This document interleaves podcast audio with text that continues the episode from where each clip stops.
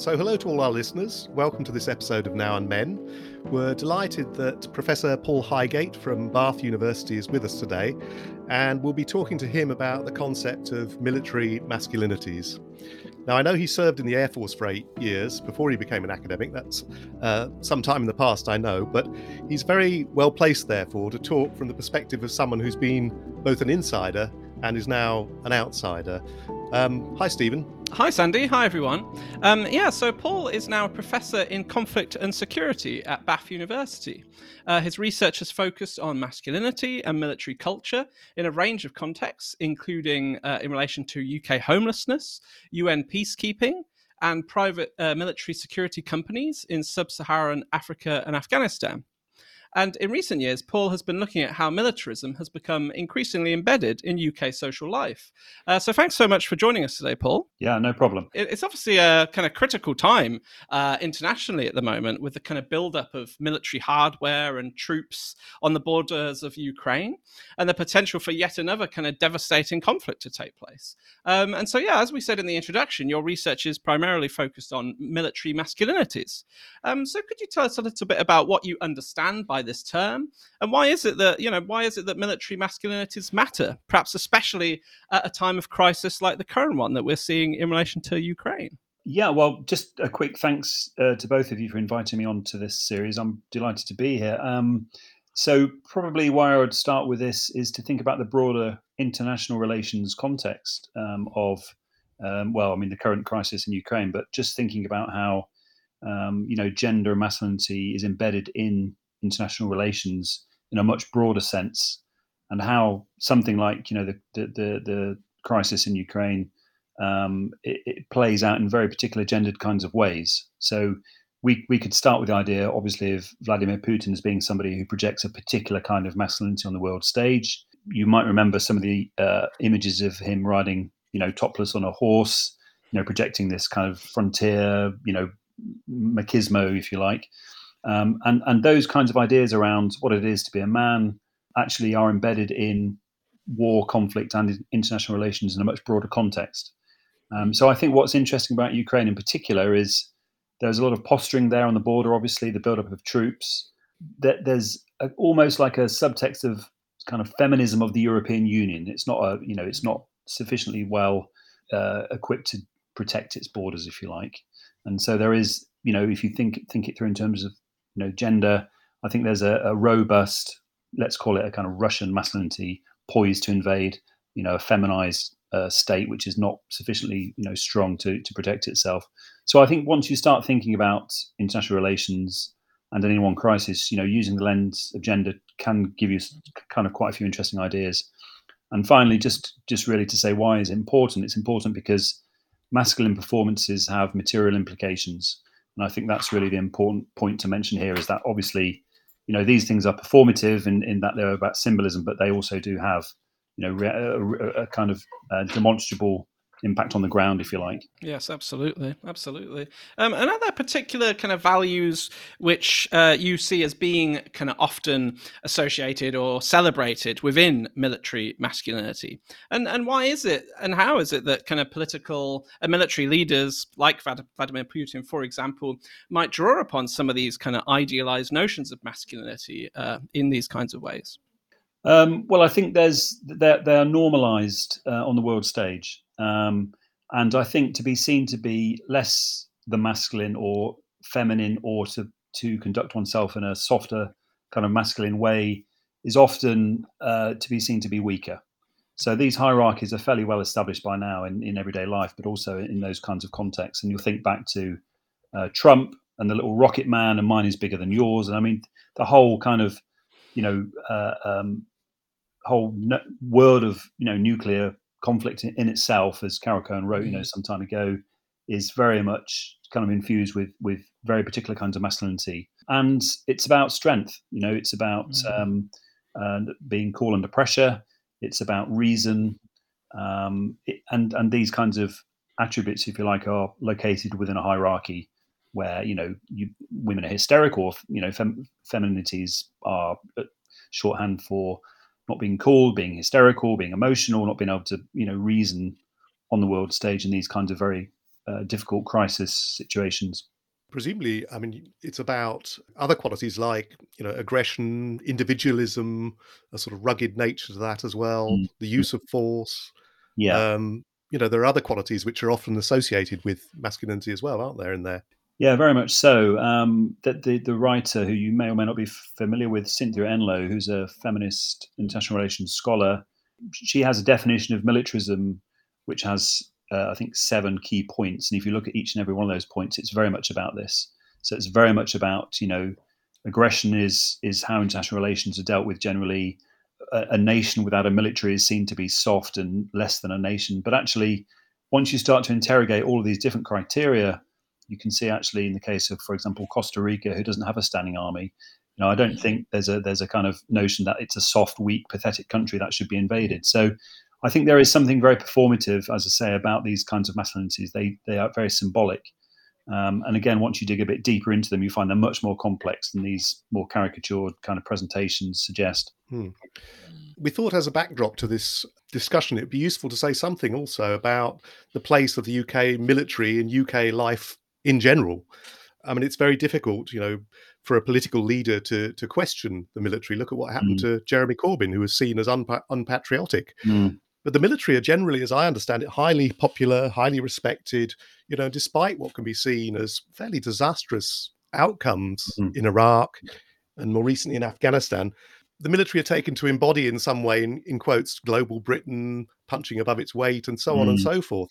I mean, is, is there any justification for this view that puts the military kind of on a on a pedestal, or is it just some romantic nostalgia drawing on a misleading understanding of our colonial past? How, how do you see the place of the military? Mm. Well, I think you you draw out a couple of very important things there. So yeah, very much embedded in empire. The military was at the spearhead of empire. Obviously, the, the Royal Navy in the early days.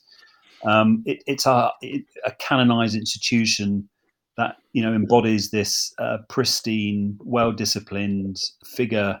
You know, and obviously masculinity is all part of this picture, if you like. Um, you know, highly trustworthy, trustworthy, loyal citizens, almost like super citizens, as, as some have said in the U.S. context of the, U.S. military there. So they are more than civilians. They are they're greater than civilians. And as you say, they're hugely respected. They're one of the few institutions that always features, you know, like eighty percent approval ratings, etc. And so I think you know that the, the, issue we we face here is work has to be done, if you like, by by the Ministry of Defence, but by the media, by a lot of institutions, by the elite to maintain this kind of hegemonic status of this institution in, in British society. And you mentioned Iraq and Afghanistan, and actually what happened there was quite interesting because obviously we know how uh, how badly those two conflicts went and how the military became associated with failure in both of those contexts, which in turn kick-started a whole kind of drive to militarize British society as one way to redress, you know, the public's kind of concerns around the body bags coming home, military not performing satisfactorily.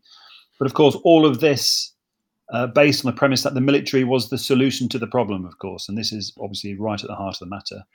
Um, and and so what you saw in uh, around the end of the 2000s, so about 2007, 2008, was a document called the National Recognition of Armed Forces, which uh, I think Gordon Brown was the prime minister at the time, which you know laid out a, a kind of a roadmap of how to increase the popularity of the military uh, in British society, and that's that's the point at which you know you can see a lot of what we see today: armed forces parades, um, veterans parades, you know, many more cadet kind of institutions in schools, troops to teachers, which some of these things have faded away. You know, the poppy is a much more important kind of symbol of patriotism. So there's been a there's been a significant shift.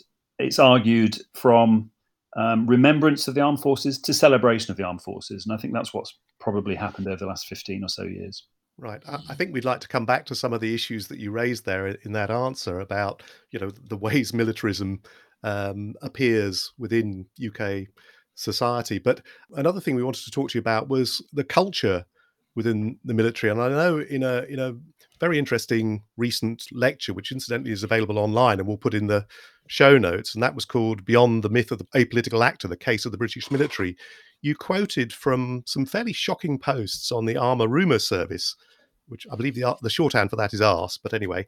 Um, and it's the largest unofficial online military community. I was, I was amazed to discover it had 200,000 people contributing every month. But what the posts seem to show is that misogyny, homophobia, uh, far right extremism, these are still rife in service service subcultures. Mm. So it, it seems also that there's a contradiction between the sort of official discourse, which is, you know, these views are not con- not condoned, they'll be dealt with, and the reality that they're actually just below the surface. Mm. How do we how do we deal with that?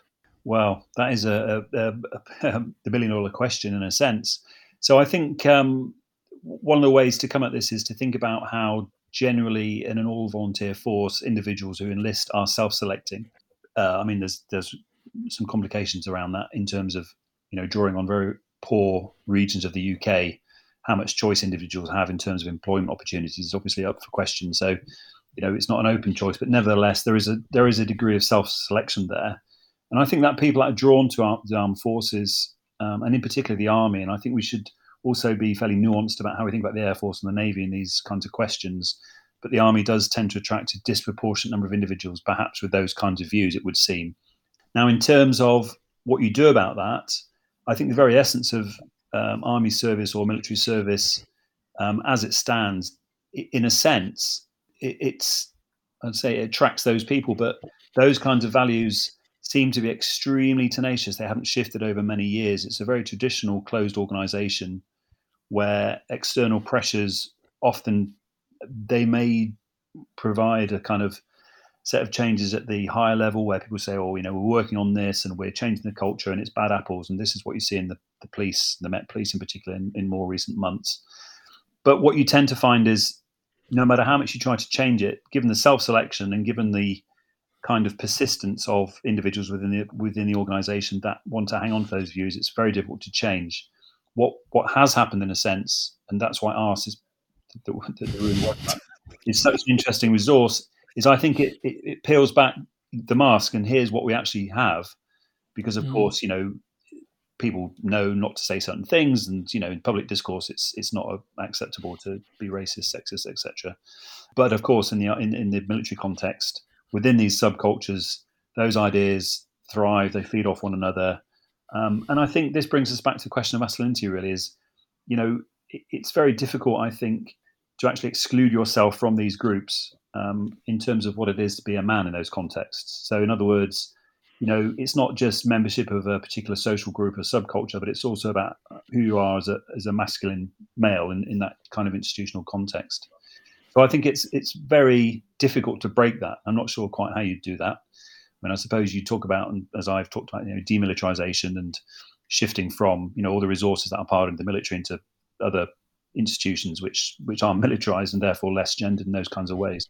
And and how do um, how do women fit into this? Like, what can you say something about kind of um, what women's experiences within the military uh, look like now? I mean, um, perhaps a key feature of some of the different quite masculinized, you know, male dominated institutions, which you've mentioned there, is that women can often be kind of marginalized or sexually harassed or abused. Um, and there was just a report which just came out recently, wasn't there? A parliamentary report which found that almost two thirds of women in the armed forces have experienced bullying, sexual harassment, uh, or discrimination during their career. So, I mean, do you, yeah, do you think that uh, that is a key feature of these kinds of uh, masculinized institutions like the military? Still, now that e- even though obviously we have some changes, that that women are continuing to experience these kinds of things. Yeah.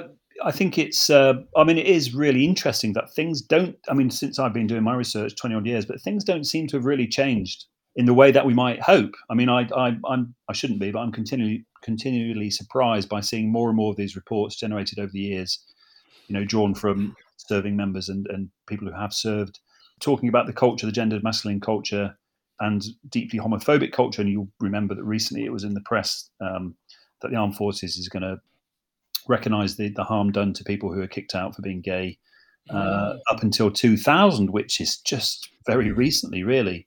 Um, and so I think what you tend to find is, in this case, women have to be they, they have to navigate this in, in really quite subtle and complex ways. So they, they're either one of the boys, and they mm. kind of you know join in the more masculine kind of banter, or uh, that they withdraw from that, and then they're kind of ostracized to a certain extent, or over feminized, or even designated as less than you know people that shouldn't be serving the armed forces because they're not as not sufficiently masculine, if you like. So they they they it's very difficult for them to to be able to find their particular you know to be seen on a level playing field. And I think this is this does vary though, and it's important to point out between the different services and different occupations. Mm. So I think if you were to go into you know an army uh, combat sort of um, tooth arms uh, setting where you have women who now are allowed officially to so-called serve in the front line, you probably have a lot more of that than you'd find in an RAF admin office, for example. Um, so, mm. so I think it, I think there is a great deal of variation there, and that's mm. probably one of the reasons why when we talk about the military, you know, we are bringing together a lot of subcultures uh, mm. under one label, and you know there has to be some sensitivity, I think, to the, the diversity there as well. Mm. Yeah, I mean, connected to that, I suppose in recent years we've seen a supposed kind of feminization of the military with increasing numbers of women joining, uh, including in combat roles, as you said. And this is something which has been debated a lot, I suppose, in, in recent decades. Um, and do you think that that actually, you know, that that might have a positive impact on on male colleagues? Um, and is is this kind of uh, in, more inclusionary approach to things like race, sexuality, gender, religion, in in terms of like recent recruitment campaigns, for example? You know, do you think that that's a good thing? Uh, in the sense that you know the military is becoming more representative of the of wider society, or are there kind of risks or problems with this kind of trend in your eyes? Well, if I'm speaking personally, I, I mean, when I started started out in the world of academic research um, after my PhD, I, I, was very much of a kind of more liberal persuasion that you know the, the, the institution of the military should be fair, it should be open to women, it should be these hierarchies between genders shouldn't exist. But now I think actually you know, a, on, on a more kind of radical feminist perspective, might be: look, why do we want to support the armed forces? You know, why do we want to, you know, lend credibility and legitimacy to an organization that is essentially tasked with use of violence, state-sanctioned violence? You know, maybe our politics should be elsewhere. Maybe we should be seeking to demilitarize. So, I think there is a danger. I mean, from my perspective, of you know making the organization much more cuddly and and kind of much more you know representative of wider society because it could be argued that then your foreign policy uh, might be even more problematic around the use of the military because it's not seen as quite the terrible thing that it could could be, you know, in terms of its use of violence um, and, and, its kind of racial, uh, racialized um, or racist cultures. So I, I, I, think there are there are arguments out there around you know a more liberal feminist perspective, which is let's make the armed forces much more open to women, versus you know a more radical view, which is you know why do we want to legitimize organisation through including you know more gay people or more black people or whatever it might be. So, so it's almost kind of sanitizing. Maybe it's about sanitizing its image as much as anything, perhaps. Well, I mean, I think it. I think you know, going back to what we were saying earlier, it's a very popular institution and very revered, mm. and so you know, in many contexts, the idea that you know women can excel in this institution have a great deal of um, you know that they're important. I mean, that it's a mark, isn't it? A, it stands as a an important benchmark of how successful a woman might be if she can succeed in this masculine context and do well.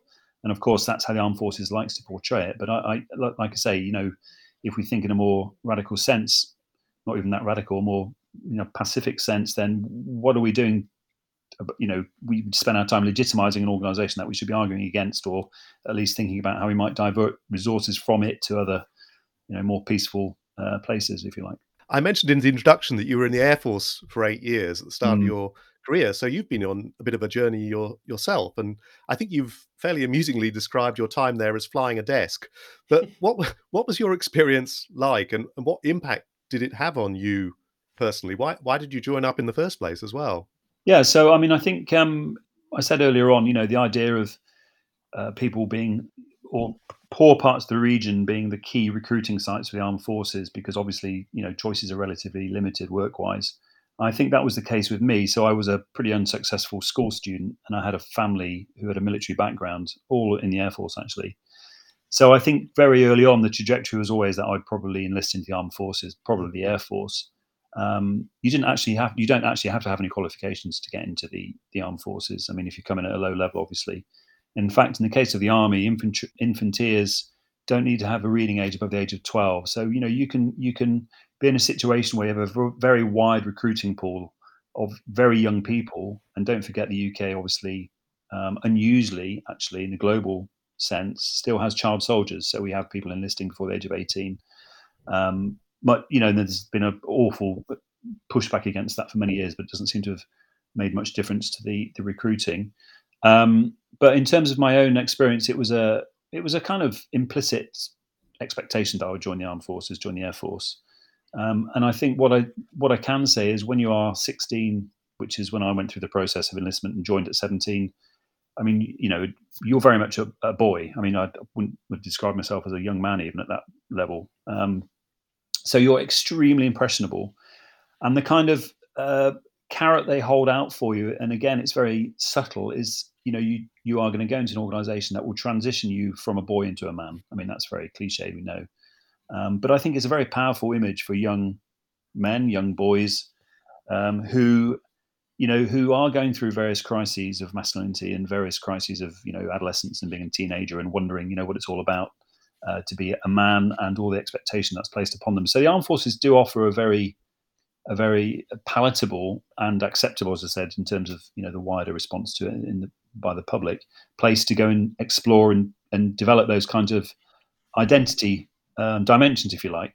Now, of course, I put it in this language now, but I, this I probably wouldn't have that that resource to, to actually articulate it like I am now. But that looking back, that's probably that was probably a huge element of of why I ended up in that organisation is because you know there was a, a kind of um, question of masculinity really there. And presumably, it's also presented as providing opportunities for young people to gain life skills, training, a bit yeah. of adventure, and so on and so forth. That that that's part of it too, isn't it? Yeah. So it's it's more than a job. I mean, you know, we know from the advertising we see, you know, everywhere.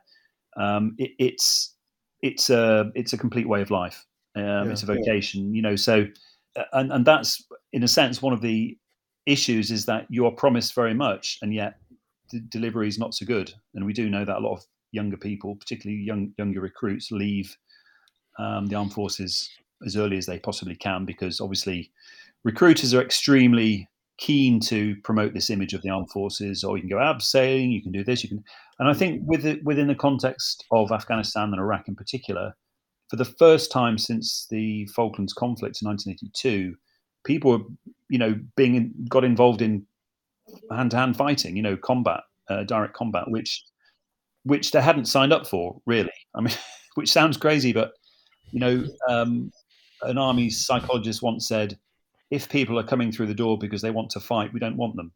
So there's this kind of very strange um, kind of tension, really, between what the armed forces does ultimately and what kinds of people you want to enlist in the armed forces. And I think, you know, within the context of the two conflicts I mentioned, that we've mentioned, um, that was a real shock. You know, people suddenly thought, you know, they were losing friends, PTSD, the whole kind of thing was was very much not what they expected, not what they signed up for, strangely enough that issue there that you raised a minute ago about uh, recruitment at 16, enlistment at 17. I mean, I mean, this puts the UK in a very different position from from other European countries. That's right, mm. isn't it? We we recruit much younger, and so yes. presumably that that has implications too. Yeah. Well, I mean, I'll be totally honest. We start recruiting as soon as we can. So, in other words, um, from the age, well, I mean, it, and it depends what you mean by recruiting. Direct recruiting, no, but the cultural context of British society, which is quite militarized. You know, air shows, um, demonstrations by the army in your local town, recruiting kind of when they, when they come and try to recruit uh, on a Saturday afternoon, whatever. They are very, very keen, and you'll see it. And there's quite a bit of research around this to bring children into the tents, to get them to hold weapons, you know, paintballing, you know, this kind of thing from the age of six, seven, eight years old. So recruiting starts at a very, very young age. I don't think that happens in other European countries, as far as I know. Um, and it's this so-called drip drip effect. So eventually, once you know these people get to 13, 14, they might be in the cadets, and of course that's the pipeline into the regular armed services. So yeah, it starts. Yeah. Uh, now, if you talk to the army about this, they will say, "Oh no, no, we don't recruit children, or we don't, we don't try to appeal to young, you know, very young people." But of course they do, and you know, it's it actually it's demonstrable. You you can't argue against it. So it's an active policy in a sense. Yeah, and I mean, if, if, as well, connecting to what you were saying earlier, I feel like, um, you know, in terms of what are the kind of forms of masculinity that we as a society value most, you know, Raewyn Connell's idea of hegemonic masculinity, what are the kind of most idealized forms of masculinity? I feel like military masculinity is just right up there, isn't it? So that's got to be very alluring as well for, for young men, I suppose. Mm. But obviously, um, you, you didn't stay in the military. So I was just wondering if you could say a little bit about that, about what led you to then, you know, continue in your career now as an academic and perhaps looking more critically at, at the role of the military. Uh, I mean, for mm. example, you did a PhD on on uh, homelessness among ex-soldiers, for example. So, yeah, could you just say a little bit more about about that trajectory, mm. um, as it were? So, in a sense, I was fortunate to sign up to a job that was awful. So, you know, I think if I'd been a pilot or something, I probably wouldn't have had the same kind of feelings that I had. Um, so, as as a clerk, as I say, as you mentioned, there flying a desk. Um, administration, I mean, administration in most places is pretty boring, I guess, for most people most of the time.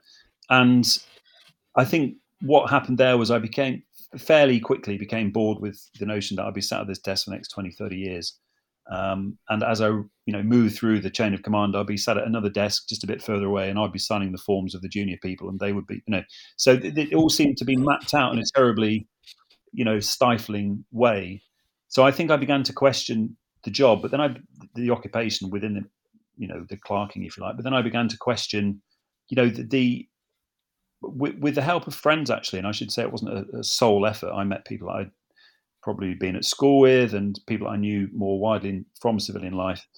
And I, we, what happened was a few of us ended up um, posted to the same unit, and a sort of small rebellion grew from that. So normally, the armed forces is very good at kind of limiting the amount of questioning that goes on. It's normally if you question things too much, you're on your own, you're ostracized quite a bit. But this was a unique situation where four or five of us were regularly like, why are we here? What's this about? Asking questions that we shouldn't be asking in a sense.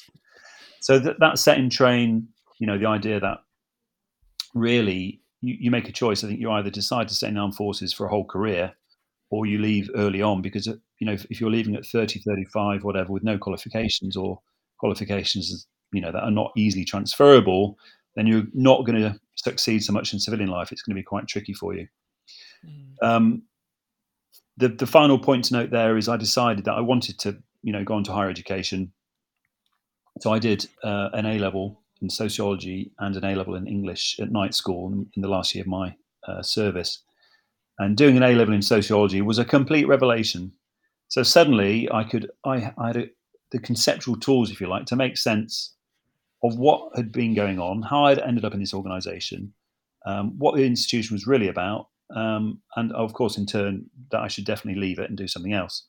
So I think you know it was really about getting myself educated in a more critical sense about what I was doing, which which was the final kind of moment really at which I point at which I realised I had to leave and obviously go into um, you know go, go into further education or higher education. Otherwise, I'd be stuck in a pretty mundane job. I guess that was my thinking. Mm. That's interesting, isn't it? Because doing an A level in sociology is for me as well what opened up my yeah. world well, and mind. And also, uh, we interviewed uh, Dr. Mike Ward from Swansea University. He said precisely yes. the same thing. Yeah, yeah. In one of our mm. previous episodes. Right. So it's, it's yeah. quite a common experience, I think. Yeah, yeah. It's it's it's.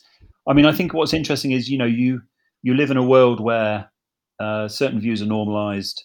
Um, your horizons, if you like, are very closed down uh, in mm. terms of you know what the, the politics of the situation, if you like. And something like sociology opens that white, you know, right up because it's basically saying, you know, who says, you know, why are these people telling you this? What, what's this all about? You know, what, why are we here? I mean, it's more profound questions are being asked, which again, the armed mm. forces are not encouraged for obvious reasons. Yeah, and I mentioned as well there your PhD about homelessness in the military, and obviously there's this kind of contrast, isn't there, with uh, yeah, with the, the idea about masculinity in the military, which is projected about heroism and things like that. But obviously, in reality, lots of people, lots of men who come out of the military have all sorts of uh, problems. You know, we see disproportionate numbers of men in prison from the military, or men who are homeless, for example, or engaging in domestic abuse, for example. Mm. Um, and, and obviously, lots of men are also very traumatized from what they've experienced if they have ended up in Afghanistan or Iraq, for example, as you've said. Um, so, yeah, could you perhaps just say a little bit about that, about how how men or, or people more broadly who have been in the military, how they are then treated, you know, by society uh, when mm. they do kind of come out of it? Um, yeah, so I think may, maybe one place to start is with with my findings from the PhD. So I set out mm. on the PhD with with quite a, an anti-military sentiment, you know, which I built up over the years, and what my PhD really, in a sense, was trying to set, trying to demonstrate um, how damaging the army was, and the the damage it did was, you know, here's the results, you know, rough sleeping, um, which is, you know, obviously a profound kind of amount of damage that's been done. However, what I found and it goes back to my earlier point, um, and it kind of it, it kind of uh, wrong-footed me in a sense because what I found was actually pre-military experience or pre-army experience was also important. So we often think of the armed forces or the military as it starts with the military, and then we can read back, you know, whatever happens. Um, you know, we can explain it through military experience, but a lot of this starts much before. So, you know, many many uh, young people coming uh, leaving care to join the armed forces, coming from really difficult backgrounds, socioeconomic issues, etc., etc. So it's slightly complicated by this. But what I would say is, you know, the armed forces do often create an awful lot of social harm for their members, um, and you know, training people to kill, having people involved in violence as a kind of, you know, the, the kind of main part of their job for those in combat situations. First of all, there are no transferable jobs for those in civilian life, but also you are pushing people beyond really um, what is normal. I mean, it's an abnormal thing to be trained to kill somebody. Okay, so it comes with a lot of costs, and we know from PTSD and that kind of thing. Even for people that have not been involved in frontline combat or haven't been around those kinds of situations, post-traumatic stress disorder is still quite common and that is because of the situations they've been placed in within training, um, within cultures that can be extremely dehumanizing. As I've said, you know, you have to mm. you have to get people to hate other people. You have to build up a whole sense of skills based on you know things that people find very difficult to do normally in, in, in sort of everyday life, and that has a big impact on individuals. So. Um, that has to be contextualized, I think, more broadly with with what happened also before enlisting into the armed forces. So and that really is the, often the missing part of the puzzle. And when I did my work on homelessness, people would say, "Oh, they've been in the army, they're institutionalized, that's why they're homeless." But you know, the question's bigger and more complex. But it's obviously the army didn't help. I mean, in that sense. I mean, you mentioned their um, training young people to to kill. I mean, that really resonated with me because I mean, I was in a cadet force when I was young. Um, you know, we were taken out to fire 303 rifles from Second World War and um, you know, and you get a, huge sort of kick. I mean, a physical kick from mm. from mm. Uh, shooting these weapons, and um, I found it incredibly shocking, actually. You know, mm. just the notion that mm. we'd fired at these targets and that could actually be a person. So, in my personal case, it mm. felt like that put me off any thoughts about yeah. military. I don't think I would have thought about it anyway, but but I could very much see, you know, how for other young men that was incredibly attractive. Mm. You know, mm. that whole cadet force thing, for want of a better term. I was just watching actually um, a couple of days ago the film If. I don't know if you've seen it. Lindsay Anderson's film from the 19 late 60s, which mm. is sort of counterculture rebellion film. It's actually mm. about uh, public schools, but there's a huge amount in there about the connections between military, the military and religion as well. All right. You know, um, church and state, and I mean, mm. I really uh, would advise mm. anyone listening to, to have a look at it if you can. It's a it's a great film. But yeah, you, you mentioned earlier how these approaches are all sort of growing. So that alongside the you know the growth of cadet forces, the troops to teachers program, you know, armed forces training days, whatever. Mm. Do you want to say a bit more about what's been happening with all of these? So just just just to backtrack, so it was I think the document, I'm pretty sure it's called The Recognition of Our Armed Forces. And in that document was laid out a number of policy initiatives. And, and we, what they were really about was educating the public about what the armed forces do. Because I think many of the more senior military people and, and senior politicians assumed or thought that, you know, through educating the public, they will come to understand the importance of the armed forces and therefore be much more supportive, you know, during the kind of crises of Afghanistan and Iraq, if you like. However, I think what's really interesting about that was if you um, if you educate people in however that's done through you know greater profile of the armed forces in everyday life, which is in in some what they're trying to do, you also make it more likely that the body bags returning uh, will have a greater political effect on the wider public. That wasn't really thought about.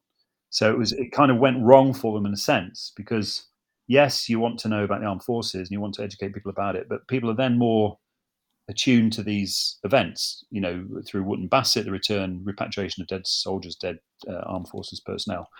So I think they really struggled with that one. They they kind of realised that yeah, it, it, comes with a big cost. People take an active interest, and you'll remember the newspapers full of the obituaries of you know the fallen, if you like. The armed forces were, then became, you know, higher profile on, on one level, but much more problematic on another. If I asked you about, say, the troops to teachers program you know you could talk about that because there are particular kinds of masculinity which are involved yes. in that i think as well and it might be interesting to explore that a bit well i mean that was an initiative i mean so basically the the, the roots of that initiative in the us and they had a big they have and have had for a long time a big program there for those leaving the armed forces uh, to go into the classroom you know but in the uk context i think it was under michael gove the education secretary at the time and and the belief of course is that you know you have these inner city schools with uh, boys who you know need strong discipline really, and that's you know they're out of control. The classroom can't be controlled. They're running amok. Um, what they need is the firm hand of the ex-soldier who knows a thing or two about you know keeping people in line. So I think that that was that was the rationale. Of course, it wasn't quite presented like that because that sounds a little bit too crude. You know, it was presented as, or here are people with wide experience, and you know, they've again coming back to the idea of the, the British military as a revered institution. They're coming from these kinds of contexts. They're super citizens. They're good people. They you know they, they will make extremely good teachers for those kinds of reasons but of course the masculinity question was right at the heart of the matter because um, it was always at some level about controlling the classroom and, and, and particularly you know boys who were kind of out of control and because in a way you could argue that's the antithesis of what education is about you know which is about learning to criticize to challenge to question uh, and not just to impose to have discipline imposed. So there's a contradiction in there isn't there? Well, I mean, I, I suppose I'm tempted to say that education in Britain hasn't been about that for many years, if ever it was. So, you know, the idea that, and you just have to look at the curriculum. And actually, on that point, you know, the the, the British military's also tried very hard as part of this uh, document. Actually, one of the policy initiatives to get its own militarized curriculum in place. The Navy, Royal Navy, um, had a very uh, fairly detailed curriculum they wanted, and I think it was taught in some schools which completely elided the, its role in the slave trade, for example. But it only started in 1807 when the Royal Navy saved the world from, you know, and stopped slavery, etc. So I think it's very interesting how, you know, again, this takes us back to the question of youth and young people and how the armed forces are very keen to get the education um, or socialization or indoctrination in at a very early uh, age, as I said earlier. Yeah, so perhaps uh, that can be seen as, I suppose, one example of how perhaps militarism, um, you know, has influenced our wider culture. And can you, are there any other examples you would give about this happening in British society? And and do you think this is something which is actually increasingly happening? You know, are we seeing a, a you know, gaining influence of this kind of militarism? I mean, there are numerous examples, I suppose, but one of the things I mentioned earlier, and it has been written about by a colleague of mine, is is the poppy and the poppies mm. are, obviously deeply symbolic, but the politics of the poppy have shifted from, um, you know, wearing a poppy to show that you, you know, you are aware of, well, you know, the November 11th awareness of the fallen in the in the world wars, etc., to something where, you know, as a as a celebrity or as somebody on TV, you can't not wear a poppy. Um, and I, you did mention Jeremy Corbyn earlier, and he was criticised for not wearing a poppy that was big enough you can see how this this symbol of the poppy has been kind of weaponized, you know, to, to suggest that people are not patriotic, right? Of course, that was a line for Corbyn, you know, he's not patriotic and because he's not wearing a big enough poppy. Um, but the poppy, I think, is a great or very powerful indicator of of that culture, where there's been, you know, that remembrance through to almost like a, um, you know, it's mandatory. You you have to be patriotic, or you have to be seen to wearing a poppy. Therefore, you're you know, by implication, a patriotic person. Um, and it leaves people with little choice. In fact, I was watching Have I Got News for You, which I'm sure you watch recently, a repeat, and they all had poppies on, and it felt like quite a not the right place, but they were very small mm. poppies. So I mean, these things are very subtle, but they do mm. kind of populate our you know media landscape. And um, mm. when you start to focus on them, you can see you know what the politics, how the politics play out in that way.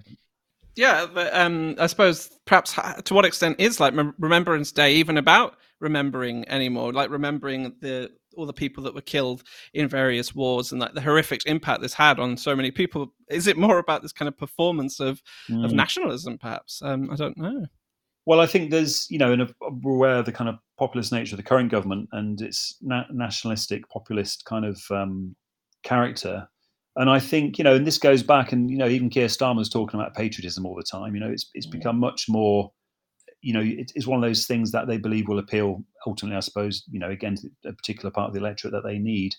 But I think it has it has become so so much more dominant, and of course, the armed forces is such a great uh, indicator or you know signals that patriotism in its most pure form, if you like.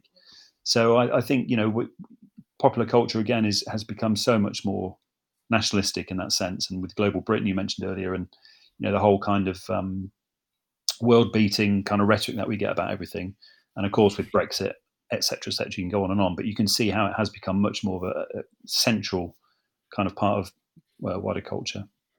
I'm wondering, in terms of the uh, issues around militarism we've been discussing. You know, how, how early does this stuff start as well? I mean, uh, we interviewed someone um, from Let Toys Be Toys about the gendering of toys. Mm. And, you know, it occurred to us, well, what about playing with toy soldiers, um, the comics yeah. that young people, young men in particular, read, mm. video, mm. video stuff, video war mm. games? Are these yet another way that military culture is embedded from a from an early age? And is that a significant concern? Well, uh, yes, and I think there is again. There's you know people have written about this as you're probably aware, you know, and um, within the kind of academy. And uh, I mean, I grew up reading Warlord comic and Victor comic, and you know, very very much part of you know my experience of being a young boy were, were these comics and what they stood for. Um, and Action Men, of course, another you know kind of um, mm. iconic kind of toy speaking to those kinds of themes. I mean, I think what's happened now it's it's much more of a online gaming um, dimension to this. Um, I'm not. I can't even think that young children are playing with toys anymore in quite the same way. Maybe they are. I don't know. But you know, toy soldiers seem like a little bit of a relic somehow. But possibly not. But it's obviously transformed into other militarized things, if you like. I mean, you yeah. know, for young, uh, young, well, for children. Yeah. I bet you were making Airfix models, weren't you, of uh, uh, yeah, aircraft? Of course, of course. I mean, you went into the RAF. You must have been doing that. I mean, I had them all hung up in my room. I remember it was Lancaster. Yes, so did I. Right, yeah.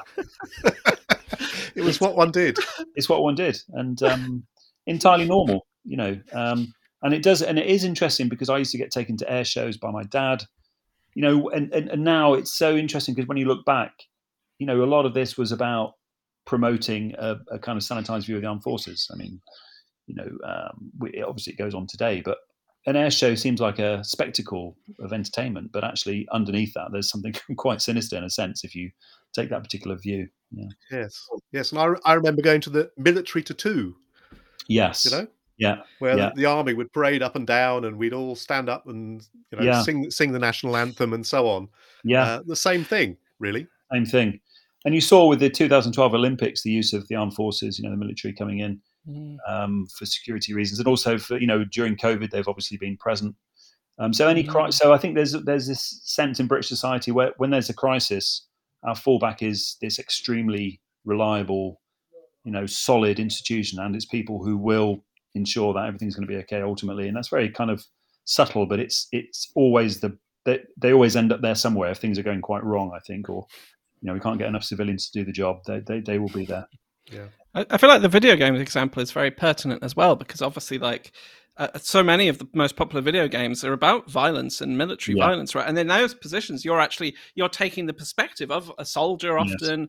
doing this killing, which has seemingly yeah. very little like ramifications on anyone. Mm. Um, yeah, what effects does that have? I suppose. I mean, th- th- there is a real, really interesting contradiction. So I said earlier on that you know the armed forces will promote themselves as uh, you know generate expectations which are very different to the reality of, of life in the armed forces but at the same time you know people do have access you know via the web obviously and youtube and those kinds of things to to you know the act, the rea- reality of violence through helmet cams you know a lot of soldiers mm-hmm. wear these mm. helmet cams they upload recordings of them in a firefight in afghanistan or whatever so it's it's not enough to say, well, you know, people join the armed forces, they're naive, they don't understand, you know, they think they're getting them, themselves into something very, uh, very much different to what it is, because that information is there um, in a way that it never has been, of course. So we had war films, we had kind of portrayals, but not not quite, or books or whatever, but not what we have now, which is, you know, like you were saying, live footage from a drone, or I mean, these things are problematic in themselves in terms of what it shows, but you know, you do get a there is a, a whole set of possibilities there about young people and that's what the armed forces will say. They'll say well our people are naive you know people coming in are naive. They can look at the internet and look at youtube and you know they can see what what the reality of being a soldier is is all about so that in itself also generates and, and so i suppose ultimately might lead me back to saying well actually in a sense people are self-selecting there are some people that do perhaps are that isn't appealing to them yeah, and that's interesting as well, isn't it? Like how technology makes it a lot easier to kill yeah. large numbers of people yeah. with with little emotional kind of uh, impact yeah. on you necessarily. Um, yeah. Although actually, there is there is something quite interesting about apparently um, those operating drones do suffer from a kind of uh, disproportionate amount of PTSD, which is quite right. interesting because they. So, for example, they might be operating at RAF Waddington, which is up in Lincolnshire, and the base there, operating a drone over, you know, somewhere in Pakistan, whatever in the tribal regions um, and be responsible for killing people or somebody and then they go home to their family you know mm. all of this happening within you know an hour or two it's a very mm. strange very uh, almost surreal scenario to be put in i think and so you know when people are out in, on on in the field on, on their missions obviously they have a, a you know a, a supportive supporting culture around them and the transition back into civilian life is probably much more kind of convoluted but you know this this juxtaposition I think is has caused a lot of uh, issues mm. really for people, which, which, you can kind of understand really. Mm. And that acceleration of sort of technical means of, of, killing that's that's going to go on into the future, isn't it? I mean, uh, yeah. How do we how should we see the military developing over the next 10, 20 years, and how how should it, in your view, develop? Or perhaps it should be abolished, as you were hinting at earlier. I mean, there is. I mean, I'm not fully up to speed, but there is quite a significant debate around um, you know AI, artificial intelligence, and its use in weapon systems, and whether or not you know weapon systems should always include a human in the chain. And um, I think I'm right in saying the UK is one of the few countries that has not signed up. I think it's a UN treaty which is basically pushing for this rather than having completely autonomous systems which you know can be responsible for killing. Um, and again, I think it under, underscores something we haven't talked about, but it's the it's the arms trade in the UK, which of course mm. is very militarized, is very close to the military. Um, we're one of the big biggest arms exporters, you know, in the in the, in the world. Rather, I think we're number three, um, mm. and you know, it creates a whole set of other issues, really, which are which often are very skillfully compartmentalized from the armed forces themselves. But of course, you know, the weapon systems the armed forces use are made by British companies, BAE Systems, etc., etc. So I think this is another kind of area really which which gets left out and perhaps should be you know discussed. Uh, and also, we're, we're big spenders in terms of military as well, aren't we? Public expenditure, I think, share is is quite large. No, I I think so. I think NATO has a requirement of two percent of GDP uh, to be spent on the armed forces. But you know, I'm always a bit skeptical about what that looks like, what that means, what counts as the armed forces, etc. But we are up there for sure. I mean, the US, I think, is far ahead of everybody else, spending ten times as much as the nearest rival, which I suspect is probably China by now, um, and Russia and France, and probably us up there somewhere. So, I mean, you do only have to think about the aircraft carriers, Queen Elizabeth, the new ones, the new two, aren't there? Two um, and the cost of them, I think they were coming out at six billion each. So, you know, and the reality of the situation is, what are they for? All they're really for, to be honest. I mean, because militarily they're just they're, they're pretty irrelevant in the global scheme of things. But all they're really for is to demonstrate, as you said earlier, you know, the Britain uh, that the UK can punch above its weight, and they're, they're basically very symbolic things, you know. Um, and when you think about six billion pound for something that's very symbolic, it, it, it's kind of you know, it's really quite crazy in a sense. But that's, yeah, that's where we're at. I'm afraid. It's a shocking world we're in, isn't it? Really? yeah, it's, it's but, a lot of money. Um, it's a lot of money. Yeah, yeah. Anyway, I think uh, we're running out of time, so I, would just like to say very many thanks to you, Paul, for coming on the episode and talking to us and exploring some of these issues, which I, I think perhaps don't get as much uh, airtime as they really deserve, to be honest. Thanks again for inviting me. So, no, it's been fascinating, really interesting, and so many important points. So, thank you. Thanks so much. So, Stephen, that was uh, very fascinating, wasn't it? I mean, all, all, this stuff which we don't really talk about nearly enough. What did you make of it? Uh, yeah, absolutely. It was fascinating, wasn't it, talking to Paul there? One of the things which struck me was what he was saying right at the beginning of the conversation, actually, about about leadership and you know who we define to be a good or successful leader and what expectations we have about our leaders. And I, I do feel like uh, and perhaps this varies from country to country, but I feel like there is that expectation around, you know, that your political leaders, you know, ultimately, if they are making decisions about the military and about war, you know, that they should be tough and strong and able to deal with these kind of like conflict type situations in in this robust tough way. And so it was interesting how he mentioned around jeremy corbyn. I mean i vividly remember there being um, a kind of question time debate uh, where he was being uh, repeatedly asked a question by a member of the audience you know would you be prepared to press the nuclear button? And he was essentially kind of saying no he wouldn't be. And and therefore i think because of that was seen as being this terrible leader you know that he he wasn't prepared to you know use nuclear weapons. Um, but obviously we could have a whole conversation about about nuclear weapons i suppose and how it you know what what does that say about our society what we prioritize? You know why is it that we we're willing to spend billions and billions of pounds on things like nuclear weapons or the kind of aircraft carriers that paul was discussing when we also aren't spending that much money on things like our welfare system or our healthcare system? Um, but i suppose that's a that's a side issue. Um, but yeah perhaps perhaps that's one reason as well why we do still you know perhaps value male leaders more, that they are seen as conforming more to these ideas about being tough and, and strong. But then actually, I suppose, how have uh, women in positions of power tried to give out that image as well. You know, think about Thatcher during the Falkland Wars and perhaps Liz Truss more recently. You know, she's going for the leadership position potentially of the Conservative Party, and perhaps she's tried to give out this sense that she is a, a tough leader. You know, there were pictures of her in a tank like there were of Thatcher during the Falklands conflict. Um, so, yeah, I think it's just interesting how perhaps some of the ideas about militarism that Paul was discussing do influence uh, mainstream politics and, and who's seen as being a, a good leader. Uh, what, did, what did you think about the conversation? Yeah, I was really interested about uh, what he had to say in relation to education and how these ideas of militarism kind of kind of crept increasingly into our into our social fabric, if you like. Mm. You know, all the mm. sort of troops to teachers and growth in cadet mm. forces and so on.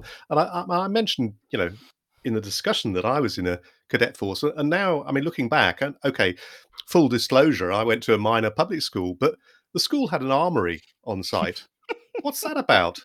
You know, how can it possibly be sensible for a school to have a whole load of guns in an armory?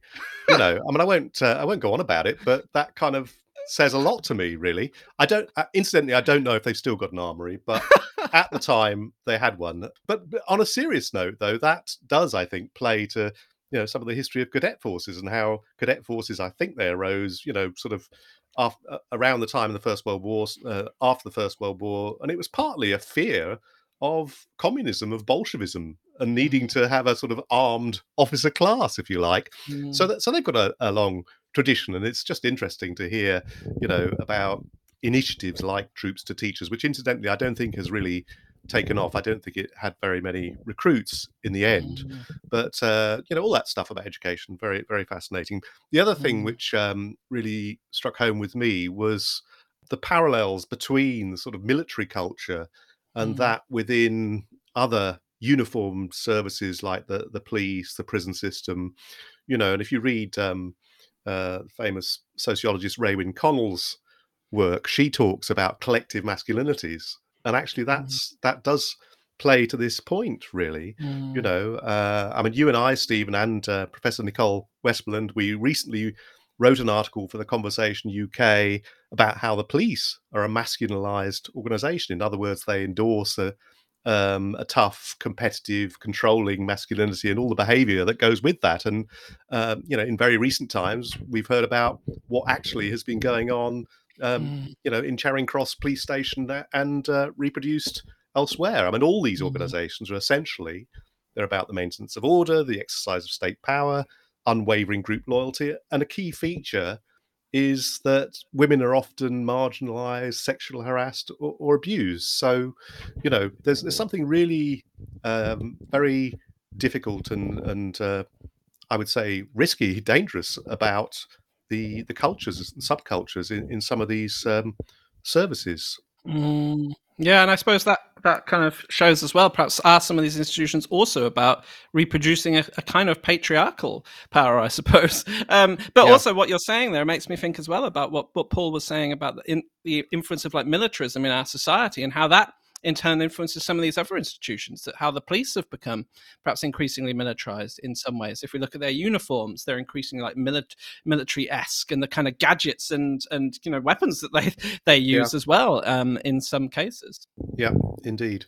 I mean the only other other, other issue which uh, i think is worth mentioning but we didn't talk about um, i mean i discovered recently that um, emissions from the military military aircraft and so on are not taken into account in, in national targets, and I think that's been the case since 1995 at Kyoto when when the US were were pushing this. And that seems extraordinary, really, considering how much we know about all the hardware that's you know transiting across continents all the time. Um, and the extent of conflict nowadays. So um. I just think that's a, an interesting issue which doesn't get uh, sufficient airtime. No, absolutely. And perhaps does that again point to how there are particular uh, sectors, perhaps particular institutions that we do value or prioritize more than others? And does that connect to because they are particularly masculinized? You know, indeed. But yeah, thank you very much, uh, everyone, for listening. That's the end of uh, today's episode. And um, yeah, we'll look forward to speaking to you again soon. Don't forget to subscribe to Now and Men wherever you get your podcasts if you haven't already, uh, and share us with your friends and get in touch with us at nowandmen at gmail.com if you've got any questions or feedback. But for now, take care and thank you very much. Thank you. Bye.